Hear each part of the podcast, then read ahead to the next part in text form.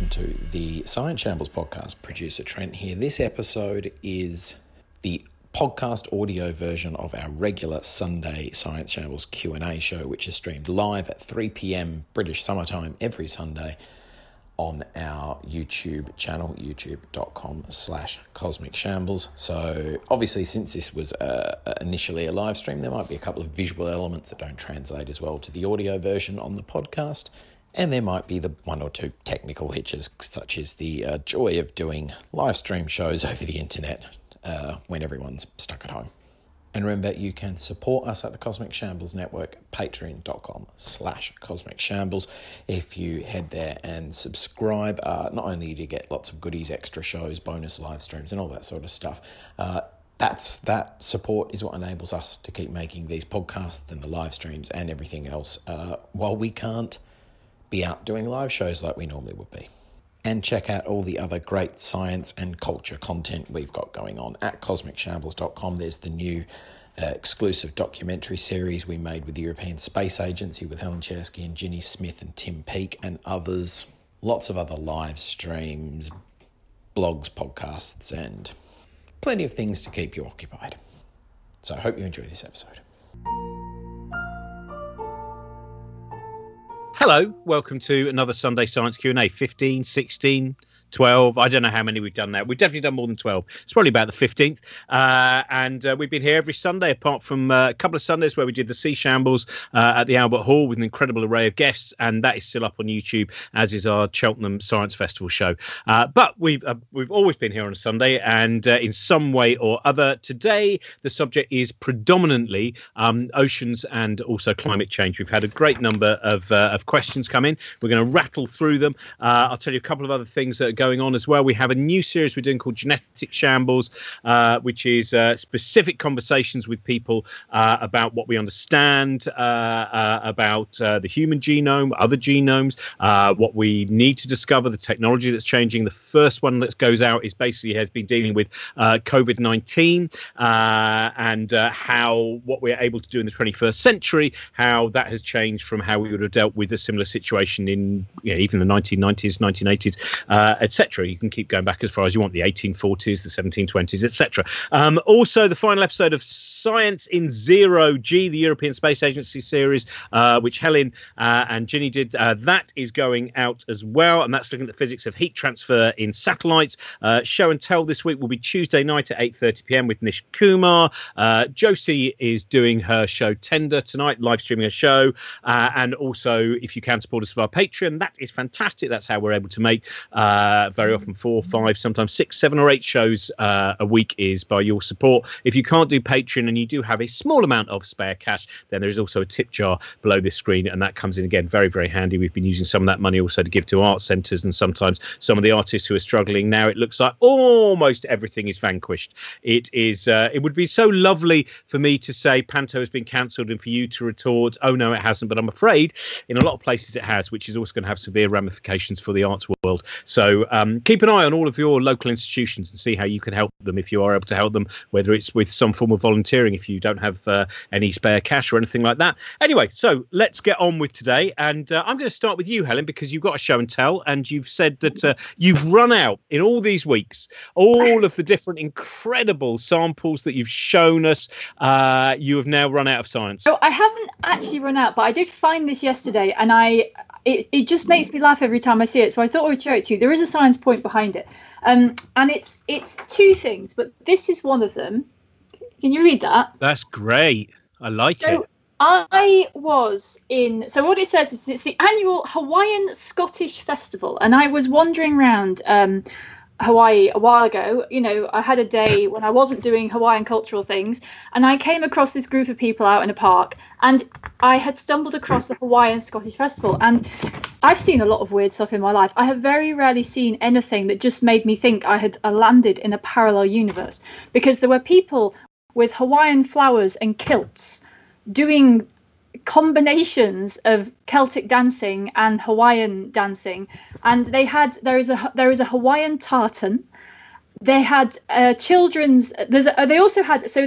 various societies there, and this is one of my favorites down the bottom there. Oh, yes, Society for Creative Anachronism. Mm. But they genuinely had this massive Scottish-Hawaiian mashup thing. And I was wandering around going, I don't understand. Can someone please explain this? And they said that it's because the Scottish were really good shipbuilders. And so, you know, perhaps 100 years ago, maybe a bit further back than that, Hawaii being right in the middle of the Pacific is obviously, you know, if you want to fix your ship, you don't want to come all the way home to Scotland. So what they did was basically loads of Scottish people were basically imported to Hawaii to fix people's ships and to build ships. And so there is this weird colony, almost little mini colony of Scottish people still in Hawaii. And so first of all, it just makes me laugh because I just, they, oh, and the Scottish, the Hawaiian kilt, they have a special dispensation so it can be cotton and not wool, which is obviously heavy, good, suited for the weather.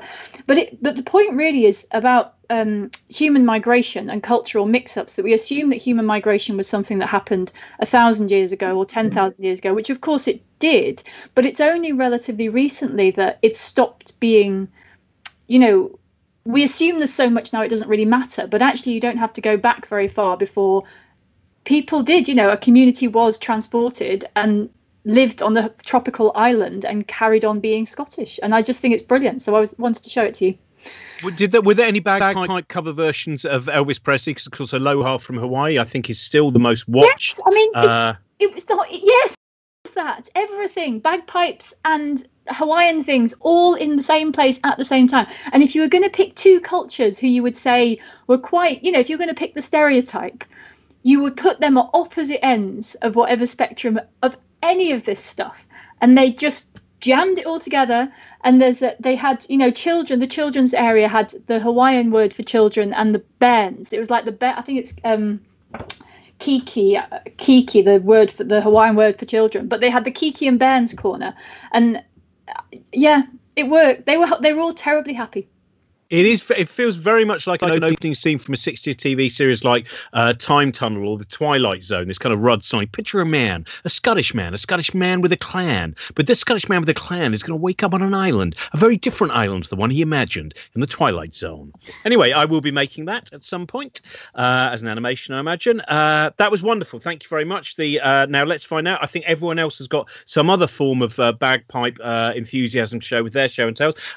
Tamsin, next up, Tamsin Edwards. To many of you will know, wonderful, were incredibly good articles filled with information, very comprehensible, very sharp. The last one that I read was about a week ago, the Friday before last in The Guardian, which was just a great summary of a kind of understanding climate, weather, what is going on, and why sometimes things that can seem paradoxical, if you just think, hey, it's just going to get hot or it's just going to whatever, how in fact it's a lot more complex. That's basically what a lot of your articles are saying. Is I think you'll find it's a lot more complex than that. So Tamsin, of course, you were with us a few weeks ago with Dallas Campbell and Dot Brown as well.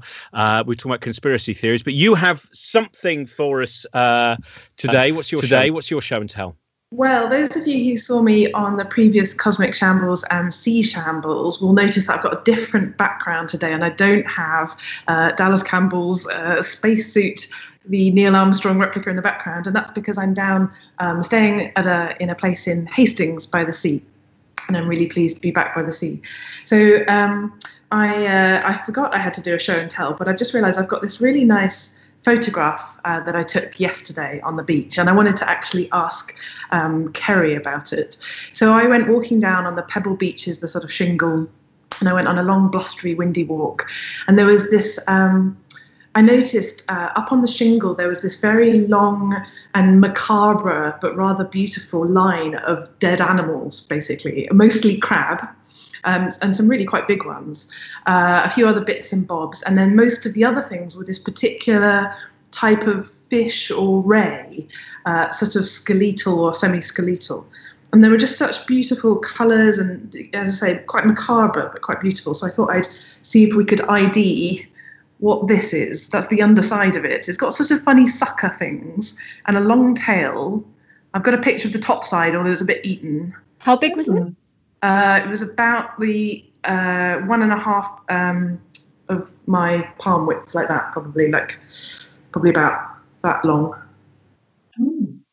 Is that any good? What about the top side? Would that help? Oh, yeah. And it just looked like a sort of amazing kind of slightly spiky ray monster. Yeah. So that looks a bit like a thornback. But I mean, it's very small, so maybe it's a juvenile. But yeah. Yeah. So the main body of it was about that big, but there were several of them. Yeah, it's got the patterning of a thornback ray, which is a lovely, lovely beast, actually, and grows quite large, but that's a very small one. It was wonderful. I know, it was just all these sort of tangled legs and crabs with holes in their shells sort of piled up on top of each other, and lots of those with their sort of strange suckers, a few cuttlefish, obviously. And it was just beautiful, and I just thought, you know, it's so nice being a sea level rise scientist down by the sea and thinking about the interactions of the sea with the coast and the tides and how vast that ocean is, how I try and study it at this completely global scale, but how hard it is to then get down to that tiny local scale of the thornback ray ending up on Hastings Beach. I suppose the big question is, has the three separate courses Crazy Golf been able to open during this social distancing time? Unfortunately, I forgot to check yesterday. But oh, man, that's the one reason we had you on was because I always like to have someone... My priority for 8:30 tomorrow morning. Good, because it's a fantastic three courses, Mayan, Para and traditional Crazy Golf. It's great. And incredible dusks in Hastings as well. I'm not entirely sure why particularly there. I've been there on a few occasions where, you know, that point where you go, I think the sun's too big. It's coming towards us. It has an incredible kind of... The sky is extremely big. Yeah, it's fantastic. We're also joined by... You've met her already with the... Was it Thornyback or Thornback? Thornback. Thornback, brilliant. That is Kerry Howell, who is Associate Professor of Marine Ecology at Plymouth University. And you've got a show and tell as well. I have, yeah. Unfortunately, all my really cool looking stuff is locked in my office at work. But I did find this, which is a rock. I know it looks fairly boring. It is a rock. But the rock comes from a seamount in the middle of the South Atlantic Ocean. And it's an oceanic island called Tristan da Cunha. You may have heard of it. It's actually a UK overseas territory. But what Tristan da Cunha is an underwater mountain, the top of which pokes out of the water, and people live on it. There's about 300 people live on Tristan da Cunha. But it's the rest of it underwater that I love, because seamounts are just this incredible habitat. They're found throughout the world's oceans, and they're home to just the most diverse range of beasties that you will see, including deep sea coral reefs, huge great sea fans, sponge gardens. I mean, they're just outstanding. And so even though this little rock looks a little bit rubbish, it's what it represents and it's what it's from that I really love. See, and that's what we want when we're talking about islands in the middle of... We want that, and not your flyers about the Bagpipe Festival of Hawaii. You were in there, Robin. You would have brought back all of the Scottish Hawaiian cultural crossover books, all of them. I promise. I would have done it as well. I know it's a terrible thing. This is that was my one quick show and tell. I bought this the other day from Somnium Books, and £31.50 including postage, because I needed The Psychic World of Plants by Hans Holzer. Does a carrot scream when it's uprooted? Do plants feel pain, fear, love? Can they communicate emotions? How do you listen to a plant? How do they feel about being eaten? A pyramid book. I won't show it to Brian Cox, that'll annoy him. But I think there's going to be a lot of fun. Came out in the 70s. That won't surprise you, will it? So we have a huge number of questions today. We're going to try and get through all of them. And we're going to start off with Lana. Lana's question is there any technology around that can use the motion of the ocean to generate clean power? So should I start? Yes, Tamsin, start with you. Oh, I think Helen was just talking about... Oh, I'm sorry, your nodding was very believable, and therefore I imagine you were actually nodding in relief that Helen had the answer. Helen. Well, it's one of the interesting things about the ocean, that there's no doubt there's lots of energy there, but it's quite hard to get at it. And fundamentally, that's because in order to access energy, you need there to be a difference in energy. You need a hot and a cold thing next to each other, or you need something to be moving next to something that is staying still. And one of the problems with getting energy out of the ocean is that although it is the battery of Earth when it comes to energy, it's all very even. So the energy that is accessible is sort of little bits around the edges. So So it makes it difficult because you have to find a place where there's a difference in order to get any energy. So a few things have been proposed. We're aware of tidal energy, which doesn't work everywhere. Like living in the UK, we have very high tides compared with most of the world, and we tend to forget that. Tidal energy works near coasts mostly. It's complicated because it tends to be in shallow places where there are things living and it can cause problems. But tidal energy does that. I think all of Orkney actually is powered by marine renewables. So wave energy, you can get energy out of it. But again, it's hard. You have to anchor something and you know, it's not the most efficient process. So and then there are the one thing that has been proposed that would be hard to scale up, but certainly in theory is a very, very large source of energy, is a place. I've actually been to one of the places in the world where they're trying to do this. And it was in Hawaii, just around the corner from the Hawaiian Scottish Festival. But the structure of the ocean is it's got a warm lid and it's got cold water underneath. And so there you have a difference. You've got warm water on top and cold water underneath. And this place, if you pump those two water sources out, you then have hot and cold water and you can extract energy from that. Now, it's only efficient if you have a really big difference. So it would only ever work in the tropics where you've got 30-degree surface water and 4-degree subsurface water. Otherwise, it's not worth doing. And so for small islands, you could do that, but it's not. You can't really scale it up. It doesn't work. So if you're a small island, you have few other sources of energy, apart from solar power, perhaps. It might be useful. It's reliable. It doesn't depend on the weather.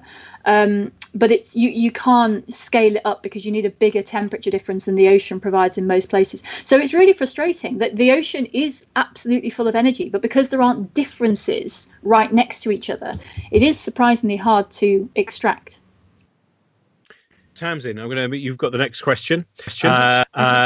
Which is, this is from Jonathan. Jonathan would like to know, is there confidence in paleoclimate research, is the confidence in paleoclimate research even slightly dented by the fact that the recent paper by Kaufman et al. Used borehole temperature reconstruction back to front, interchanging modern and historic values? And I know that's very specific, but I thought it's the kind of specific that you're going to be on top of with this one. Yes. Hi, Jonathan, if you are watching. I know Jonathan. I haven't read that. So Jonathan is talking about criticisms of a specific paper or pair of papers, which I haven't read up on. So I think I can't comment specifically on what has happened, whether there's been a data error. I'd need to look into that more detail. And I'm sorry I haven't done that before this. I think that on the kind of a broader point of how we know about the past, I'm interested in how we try and reconstruct past climates and how we try and learn something from that. And I think in a way it's both, sorry, this is going to be my classic answer, much better and much worse in a way than we might think. So there's something, I think the general kind of knowledge of how much we know about past climates, lots of people in the public wouldn't necessarily hear stories of how we reconstruct past climates and the amazing ways in which we can learn something about the past from, fossilized bits of pollen and stick and things from old plants to see what kind of climate they were living in the past. One of my favorite ones is the pack rat midden. So the pack rat, I think it's in Northern America, eats vegetation and things and then leaves all its bits in a pile at the back of its cave and then wheezes on them, and that preserves them. And you end up with this pile of vegetation and leaves bits that can be thousands, hundreds or thousands of years old. Mosquitoes buried in lakes or non-biting midges. Tree rings, people might know ice cores from Antarctica and Greenland. And that's just not even the half of it. Stalagmites and stalactites you can chop up and look at, a bit like tree rings as well. And, way too many different ways to mention of how we can try to look at these indirect measures of past climate to work out how different it was in the past compared with today. Can we reproduce that with our climate models? And so in a way, so that's the way in which things are much better than we might think. People might not know that incredible richness of detective work that paleoclimate scientists are doing with these incredibly subtle measures of the past, of rainfall and temperature and things. What's difficult then is how precise you can be, because these are often really, really broad measures, and how much you can learn about whether that change was whether our climate change today is unprecedented, or our, you know, how good are our climate models at reproducing that? And that, so the devil is really in the detail, and it can be difficult. There have been challenges in paleoclimate research of figuring out what the error bars are on the past, or figuring out what the relationships are between the past climates and these indirect indicators. It's a really challenging subject, and trying to understand how we can learn from that is an ongoing process. So yeah, I mean, my general point about paleoclimates is there's a lot to learn, but it's an incredible, rich and creative science that I think not enough people know about. So that's my half critical, half optimistic perspective. Thank you. I mean, is that generally a problem quite often with what one, if one wants to say, the dogmatic climate denialist area, that it requires one paper with an error, and then that's therefore, I mean, much in the same way that we've seen in other forms of denialism, once you've got the one paper, you can entirely ignore the 500 others that might have come out recently, and you just hold up that piece of paper. And it does seem that sometimes, you know, people like me who are not, you know, versed in properly in the way of science, I might read a paper, but because I don't know the entire environment that surrounds it of all the other research, I can just go, I found my truth. Yeah, you do get that. You do get people using specific mistakes that have happened, as happens across science, you know, as a gotcha moment for climate science.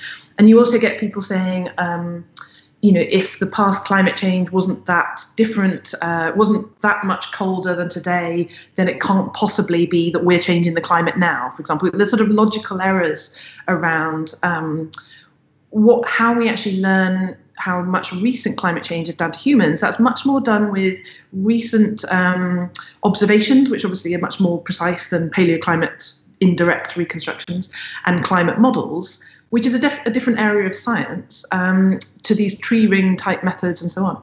So I think, yeah, there's a lot of scrutiny and a lot of attention, a lot of gotchaing. But I think also there's an environment in science where it can be really difficult to admit mistakes.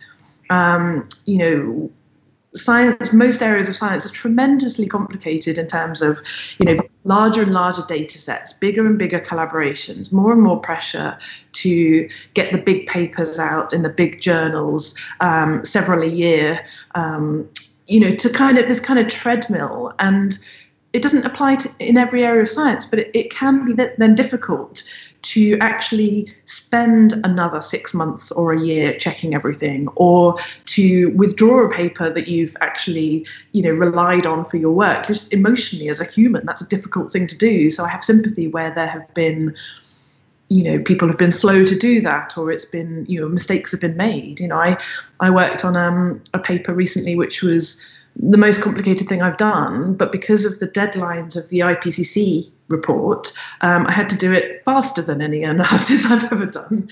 And luckily, actually, the deadline was kind of around submitting to the journal, and now I have some extra time to reflect and rewrite my code and check and talk to different scientists about the robustness of my initial progress. But there are these structural pressures on science that can sometimes lead to cracks and mistakes, you know, in every area of science. Thank you. Right. Now, Kerry, this is from Rose, and this is: turtle eggs hatch into male turtles when incubated at cooler temperatures, and females if incubated at warmer temperatures. Does this mean climate change will lead to a gender imbalance and dwindling turtle numbers? Yeah, well, it's certainly one of the worries, is that, yes, lots of things in ecology have these sort of very delicate relationships with temperature, and turtle eggs are a really good example of that. And yes, I mean, it very much determines the gender, the temperature that they're incubated at. And if we are going to see increases in temperature, then there's every possibility that we are going to see those sorts of things happening. But it's not just turtles, of course. I mean, there's lots of other species that have very delicate relationships with temperature. Indeed, all species ranges are shaped by the temperature envelope that they live in. And as that temperature change occurs, we're going to start seeing organisms shifting their ranges north or south. So animals that used to live, you know, in let's say on our shores, may find that sort of temperature is no longer suitable for them, and they need to move either north or south, depending on whether they prefer it warmer or colder.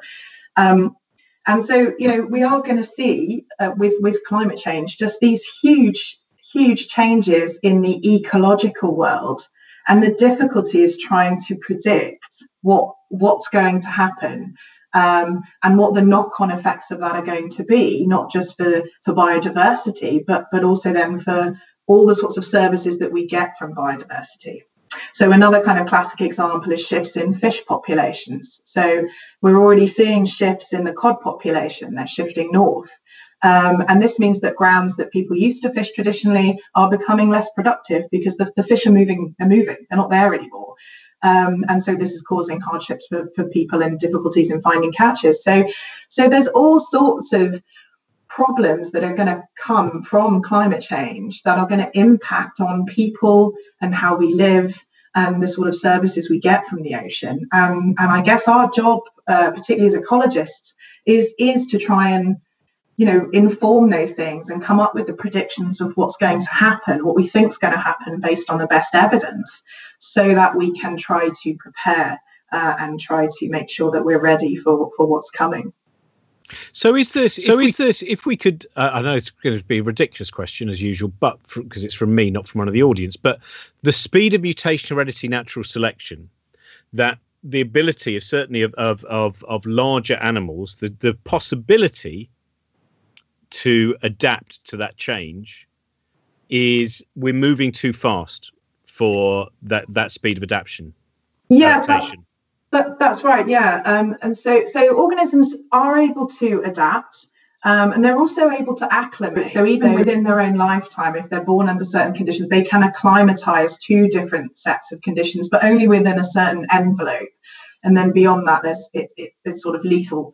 So then you're down to adaptation then over evolutionary timescales, but that's a really slow process. And the change is just happening really rapidly, and it's too fast for adaptation to be able to keep pace with it, and that's the problem really that we're facing. Thank you. The next question from Mark Dean Quinn. Thank you for watching again, Mark. Do you feel that if the amount of money spent on space exploration was spent on ocean exploration, we would be equally inspired by what we discovered? And I'm going to go straight to Helen for that one. So it is. It has been said by many climate scientists when looking at the amount of money that went into the Apollo program, for example, that if we just spent that money looking after Earth, we'd be in a much better place. I've got very mixed feelings about this. So I have been, for the BBC interview, I've interviewed a lot of scientists, and you always have this bit where I'm left to chat at them at the start to get to know them a bit before we start filming. And it is definitely true in my experience that a very high proportion of people within about a 20-year age range, when you ask, how did you end up doing this? They said, well, I watched Apollo and I wanted to be an astronaut, but actually I've ended up doing fish ecology. So there was an inspiration in that that you can't deny, I think. Whether or not going to space was the aim, it was the idea that science was full of inspiring, fun things to go out and do. I think I have no doubt that if people had looked into the ocean, they would have found amazing things. But we have this problem as oceanographers that you can't see into the ocean the way you can see into the sky. And if I could invent a thing that was entirely unphysical, I would invent a pair of binoculars that let you look down into the ocean the way you could look up into the sky.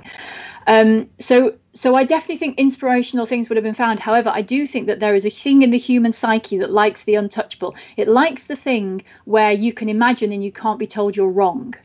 And the problem with the ocean is that to some extent, we've still got a mystery in the deep ocean, lots of it, the sort of stuff Kerry studies. But it's never going to be as fun to a human because you can go there and be proved wrong, whereas people can look at the stars and imagine what they like and, you know, imagine all the little aliens with the green things, you know, little green antennae or whatever. But I think I'm going to say one more thing and then I'll shut up, which is that the problem we have is that we had an opportunity to redefine exploration and we didn't do it.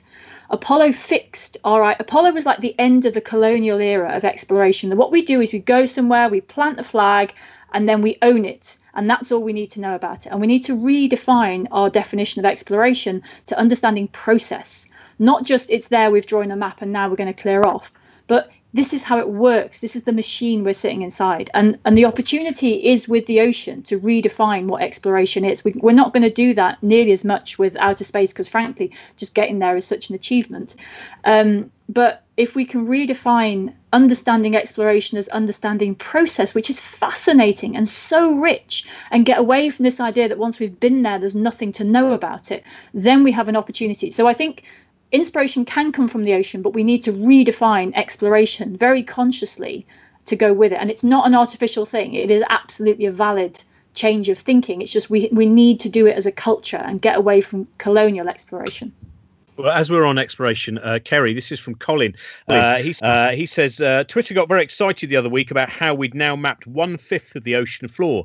My question is, why only 1/5? And also, what is the major benefit of knowing just the topography without images of life, temperatures, etc.? Oh, right. Yes. Well, the reason it's so small is partly for what Helen just said, is that it's really difficult to see the sea floor. So we do that using sound. We use acoustics to like echo sounders, I guess, to map the sea floor. And that's incredibly time consuming. You have to have a ship that goes out and basically goes up and down in a sort of mow the lawn pattern.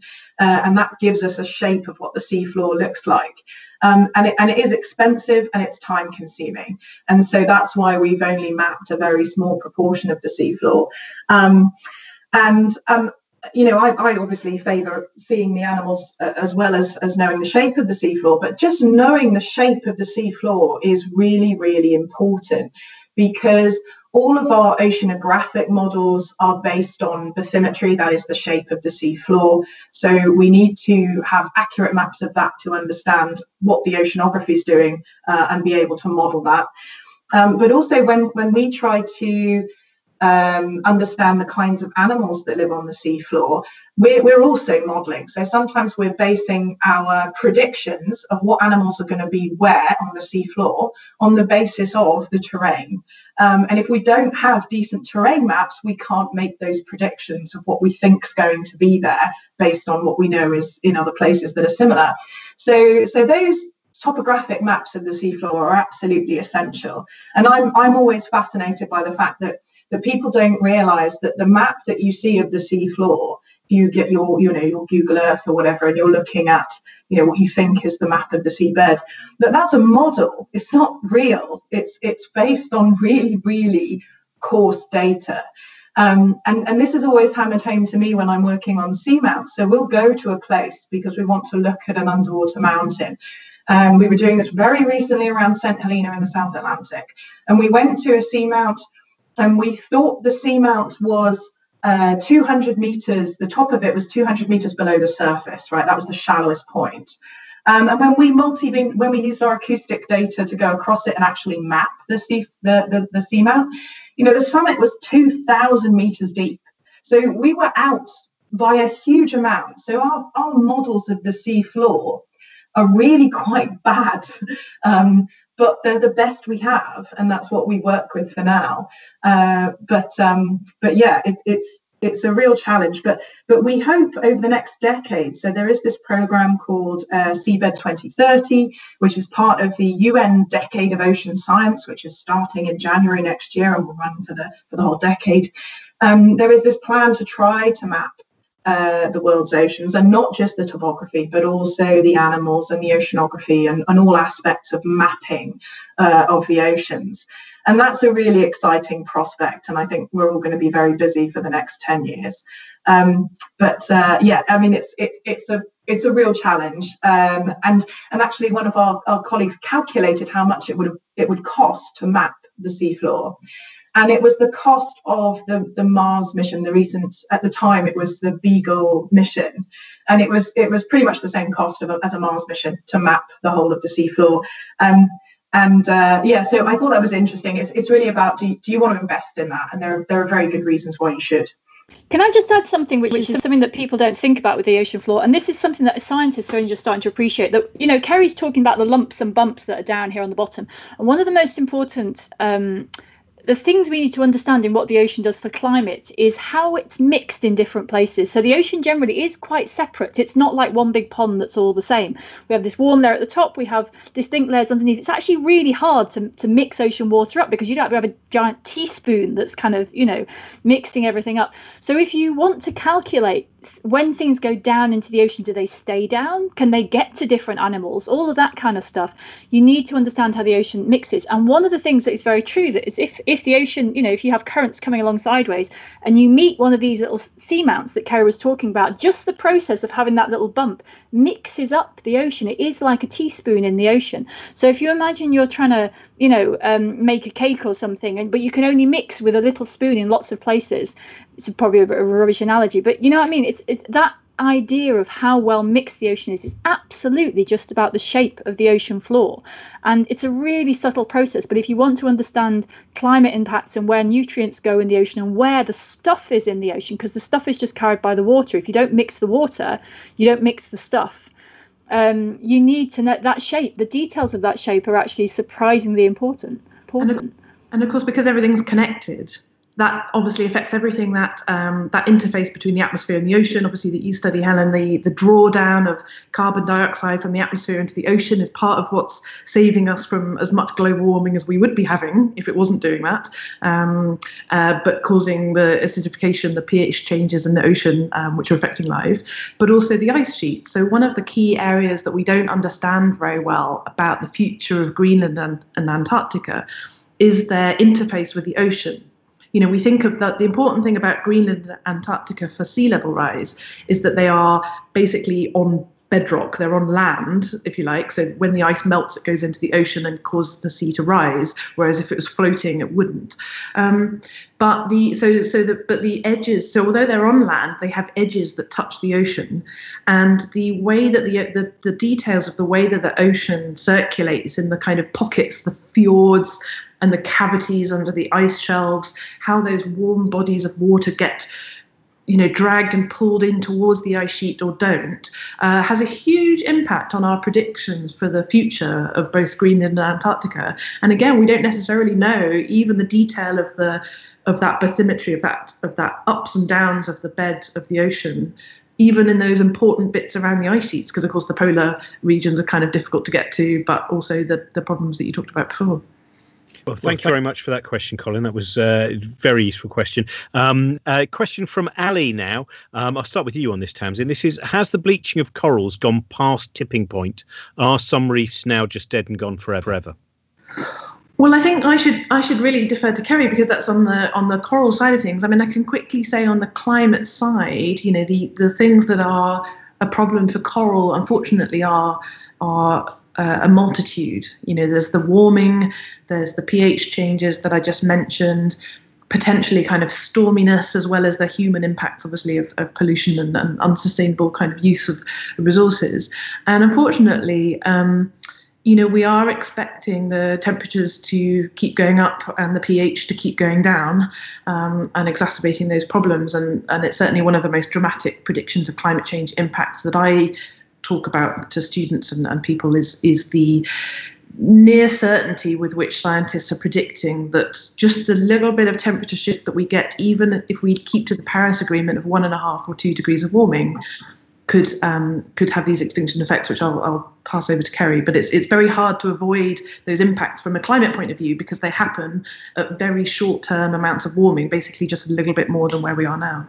No, absolutely. I mean, I think you've said it all, that coral reefs are really in a lot of trouble, because there's multiple impacts of climate change on them.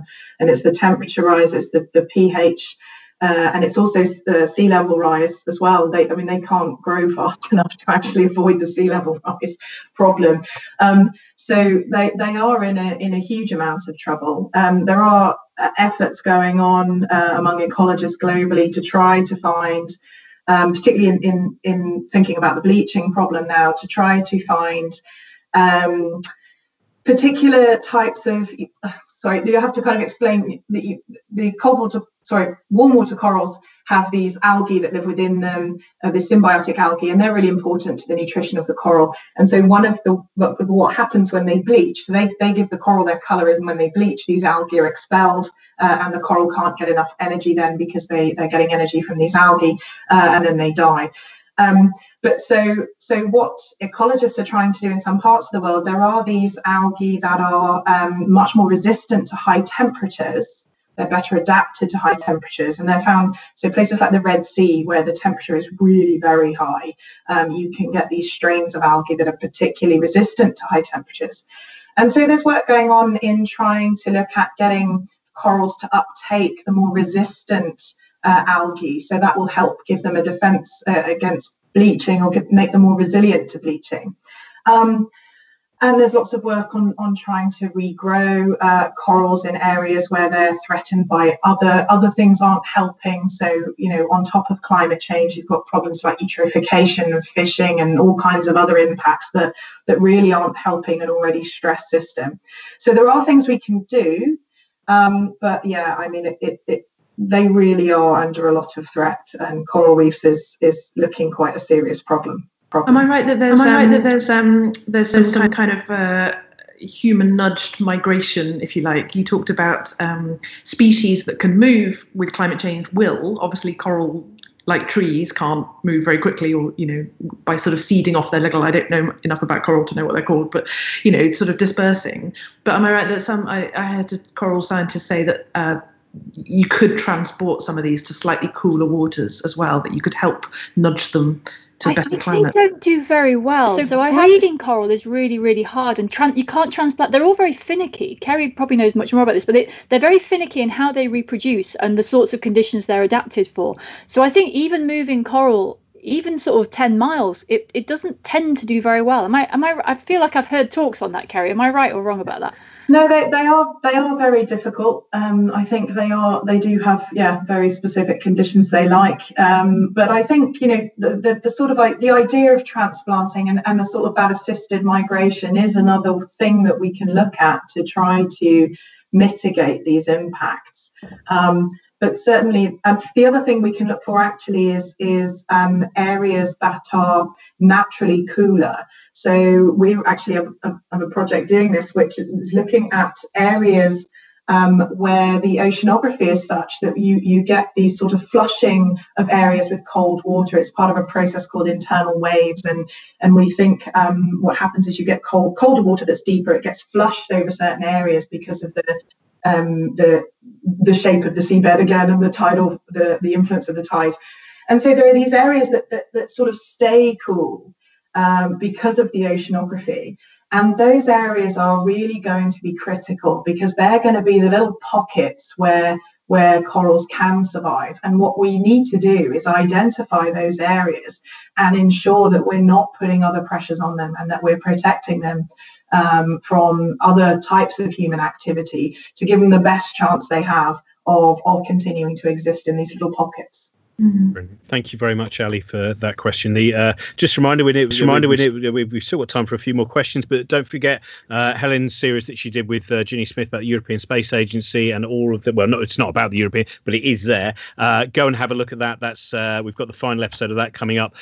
Josie Long, don't forget, Tender is live tonight. She'll be doing her brilliant show. Really a wonderful show. If you have the time this evening, it's probably better than anything that's going to be on television. And also a reminder that if you can support us via Patreon, either Cosmic Shambles or Book Shambles, that makes a huge difference to us. Or if you can just leave a tip at the not a tip of your opinion, we don't need that, there's plenty of those. I mean a financial tip, not a recommendation of how I should do this. Thank you very much. I'm a professional, well, the nearest they could get.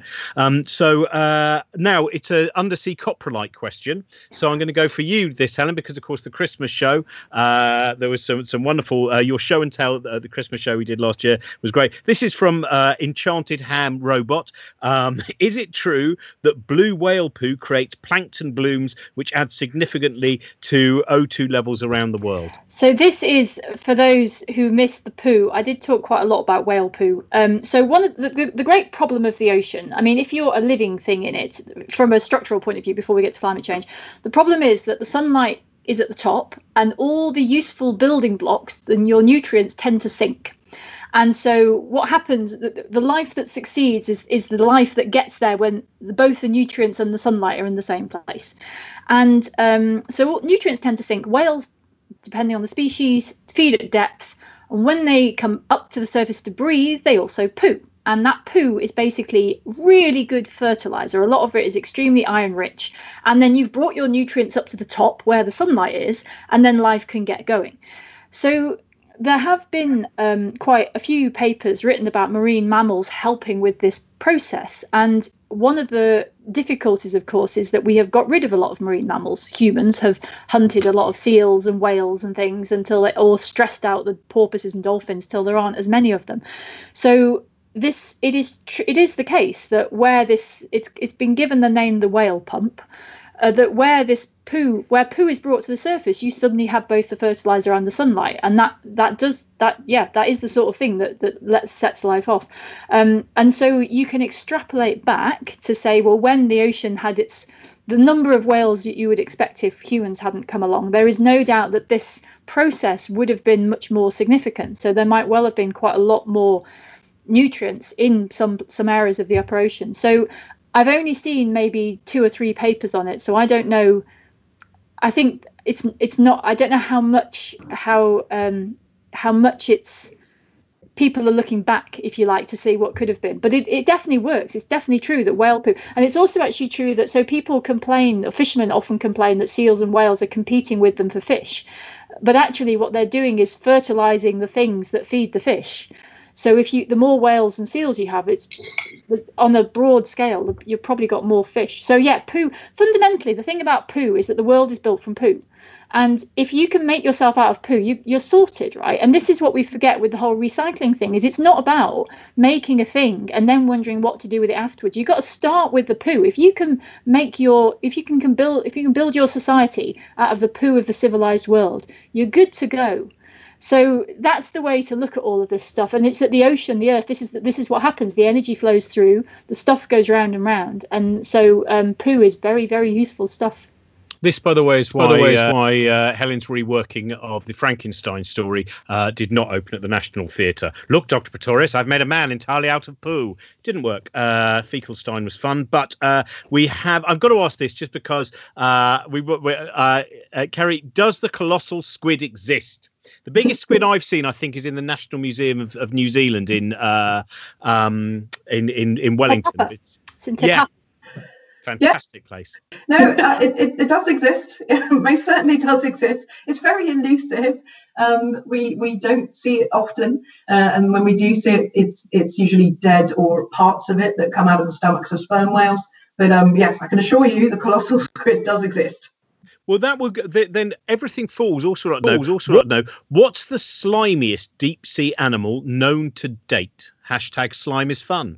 I think the slimiest animal in the marine environment is well known to be the hagfish, which is just incredible at producing slime. It can produce a bucket of slime in under a minute or something. It is the slimiest. But on the subject of slime, lots of deep sea beasties are slimy. But there's a very good reason for that. It's a form of defense. It's a form of protection from predators and disease. So lots of the sea cucumbers that live in the deep sea are extremely slimy, as are the starfish. And in fact, there's a starfish called the slime star, which is a particularly slimy starfish. But I think the hagfish is the winner. Now, this is from Scott, who's people often start with maybe a silly question. They're never silly questions. If they come from a place of your general curiosity, it's not a silly question. Scott is just interested that when he was at school, he was told, to stop using specific aerosols because of the hole in the ozone layer. In all the current talk about climate change concerns, no one really mentions the hole in the ozone layer anymore. Is that still an issue, or did we fix that? And if so, does that give us some glimmer of hope for fixing the current plop storm? So, Tamsin. Unfortunately, the reason we don't talk about it is mainly because we created a much bigger problem to talk about, which is climate change. The hole in the ozone layer is still there. It is getting a bit smaller. This is over Antarctica, and it is predicted to probably close up maybe around the 2080s, I think. But there are kind of interactions with climate change and the ozone hole, and you know, Helen, you may want to add something. But the CFCs, the gases that cause the ozone hole, and the HCFCs as well, are greenhouse gases. In fact, they're extremely potent greenhouse gases. So there is a kind of an interplay where these things are kind of, you know, the same gases that are causing the ozone hole or replacing those chemicals are creating some of the climate change. And there's also kind of interactions where actually the size of the ozone hole depends a bit on the local climate as well. So it depends on the temperatures over Antarctica. Basically, that's the reason the biggest ozone hole is at the South Pole, and there's a little bit of a trace of that at the North Pole as well, is actually because of the cold temperatures. So there are these kind of interesting trade-offs of you know, each making each other worse or sort of better in different ways. I don't know if Helen, but it's a complex kind of system. But it's considered a success story. The Montreal Protocol, which was when the world got together and decided to ban CFCs, is why, I mean, part of the reason the hole is still there is it just takes a long time to mend. It's not actually that humans are doing very much. So it was widely considered a success. Now, in recent years, because of satellites, actually, there has been detections of CFCs being produced again. And satellite data, what you can do now is if you see something on the satellite, you can basically stick that onto a weather model and run it backwards to see where it came from, to see where the winds came from. And so we have seen places, industrial sites in China, starting to produce CFCs. But the thing is now that because of the way the satellites work, you can see them. So it did demonstrate that the world could work together. And yes, it was one tight set of chemicals. There were alternatives available, but it did happen. So I think that is still a cause for optimism. And it is what anyone holds up every time anyone says, oh, you'll never get the world to agree. Well, they did once. But it does take a long time to fix these things. But the good thing is that the sorts of monitoring we have now mean we can see where it's coming from. So actually, in the past, if you had a factory in the middle of nowhere, you could basically do what you wanted because no one was going to be able to tell. And what we now have is accountability in a way that we have never had. And that is actually one of the biggest sources of good news, I think, because all of this is open data. People can look and you'll get found out. You know, whether the world can stop you doing it is another question, but we definitely know a lot more about who's emitting what. Right, we're pretty much out. Sorry. Would someone like to add something?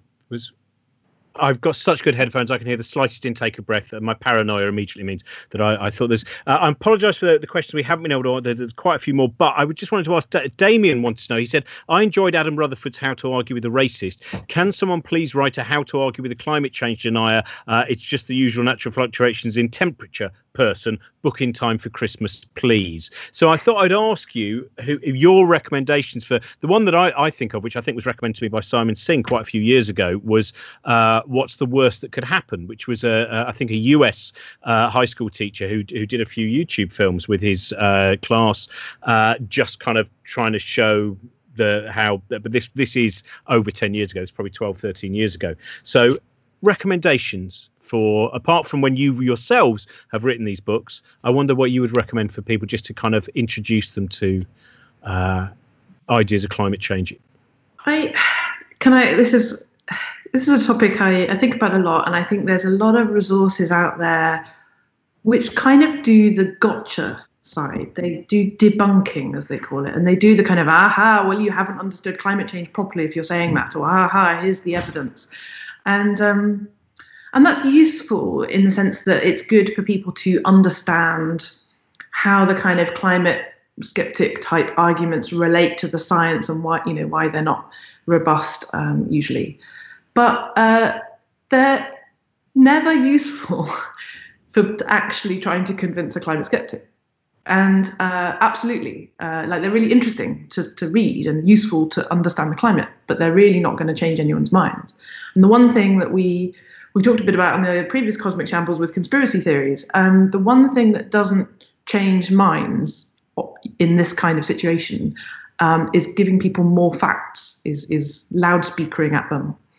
And you know, the thing that I always say, my kind of short answer that I give to this stuff is usually to kind of try and ask that person questions about where they got the information and why, who do they trust and why do they trust this group and this person rather than this group and that person. And it's not necessarily going to help you change their mind either, but at least it will help you understand where, how they got to that point. There's a great documentary I just watched the other night. There's a colleague of mine called Chris de Meyer at King's College London, who's a neuroscientist, and he produced a documentary about a group of people, Christians, who thought that the world was going to end in May 2011, and they followed them in the run-up to that date, and then they interviewed them afterwards.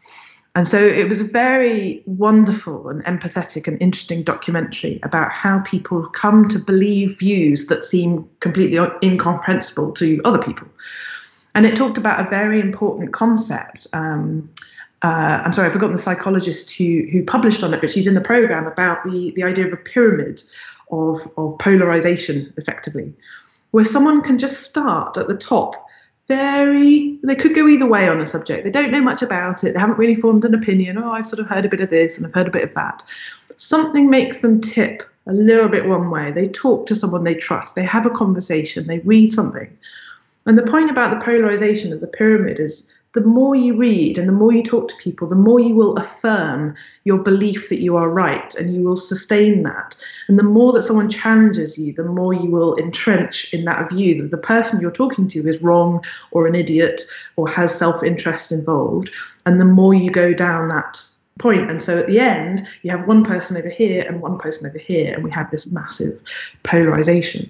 So there isn't much hope in changing minds unless you can pull them back out of that with trust, with showing something that they can relate to you, that they believe the way that you've come to your conclusion is trustworthy, that you share their values, that you share some cultural identity with them.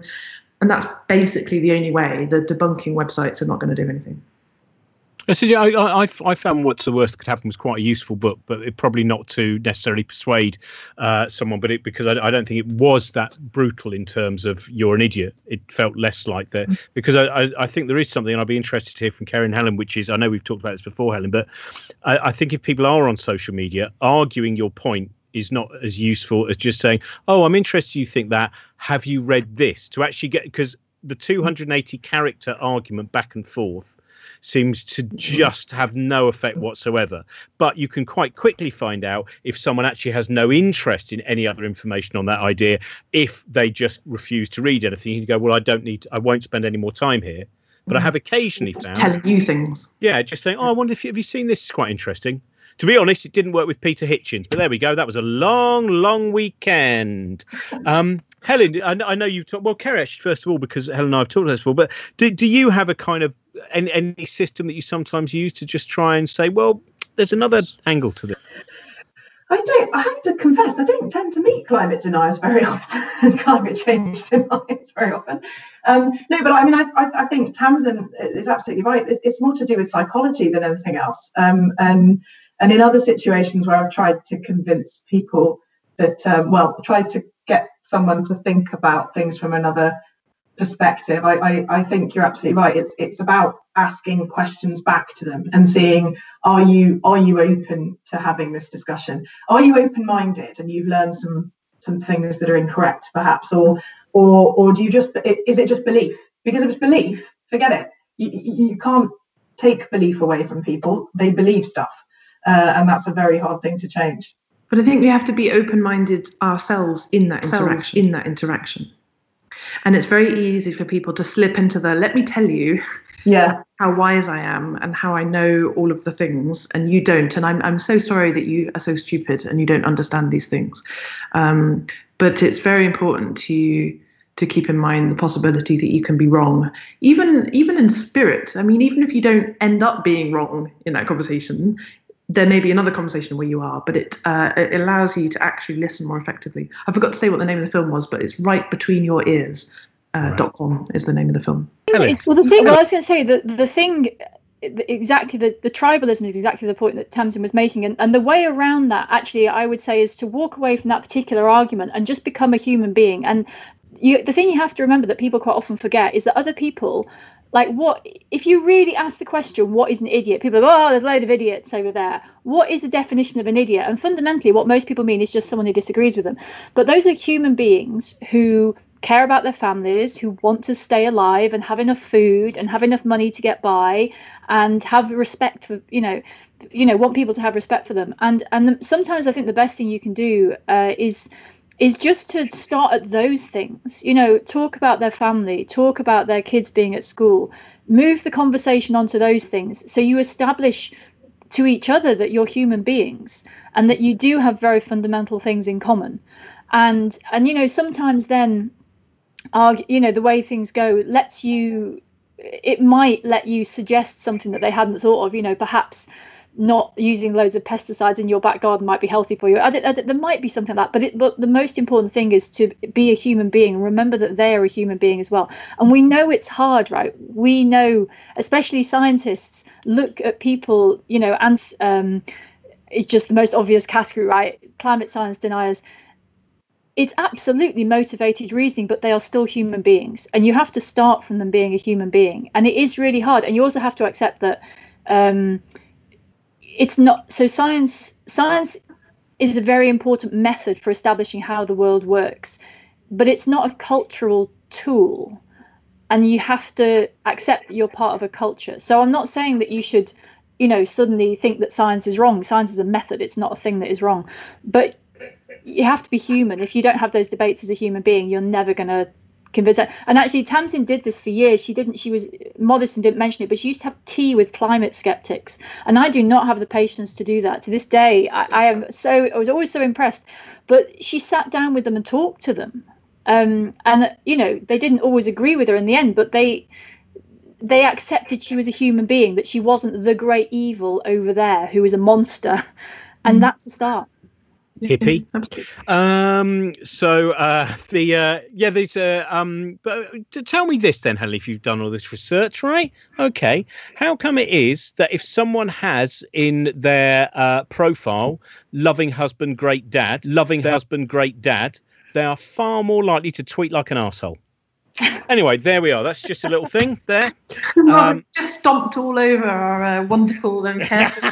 Of course, that's my job. No, I do agree. I mean, what I really would say is, as Helen was saying, that bit in person, you can waste a lot of time arguing on the internet, and unless you're really getting a kick from it, if you haven't got so, because there are ways of getting to people, there are ways of communicating with people, and I personally feel that social media is predominantly a negative space for trying to convince people of other options of kind of ways of thinking.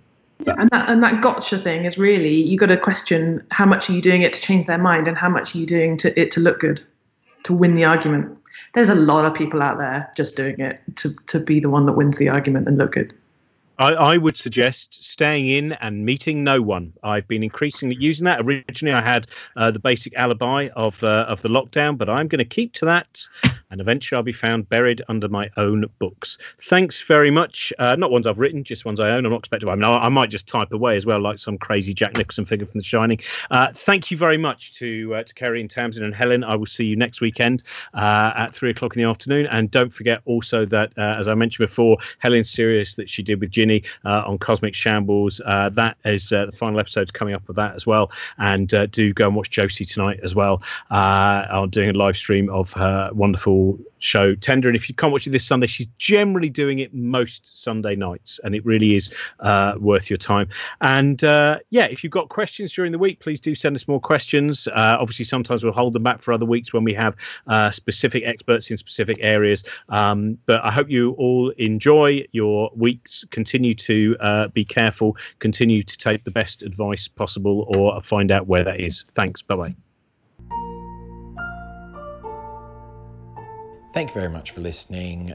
Support us at patreon.com/Cosmic Shambles. Check out all the other stuff over at cosmicshambles.com. Follow us on Twitter at Cosmic Shambles, or Cosmic Shambles Network on Instagram and Facebook. Bye for now.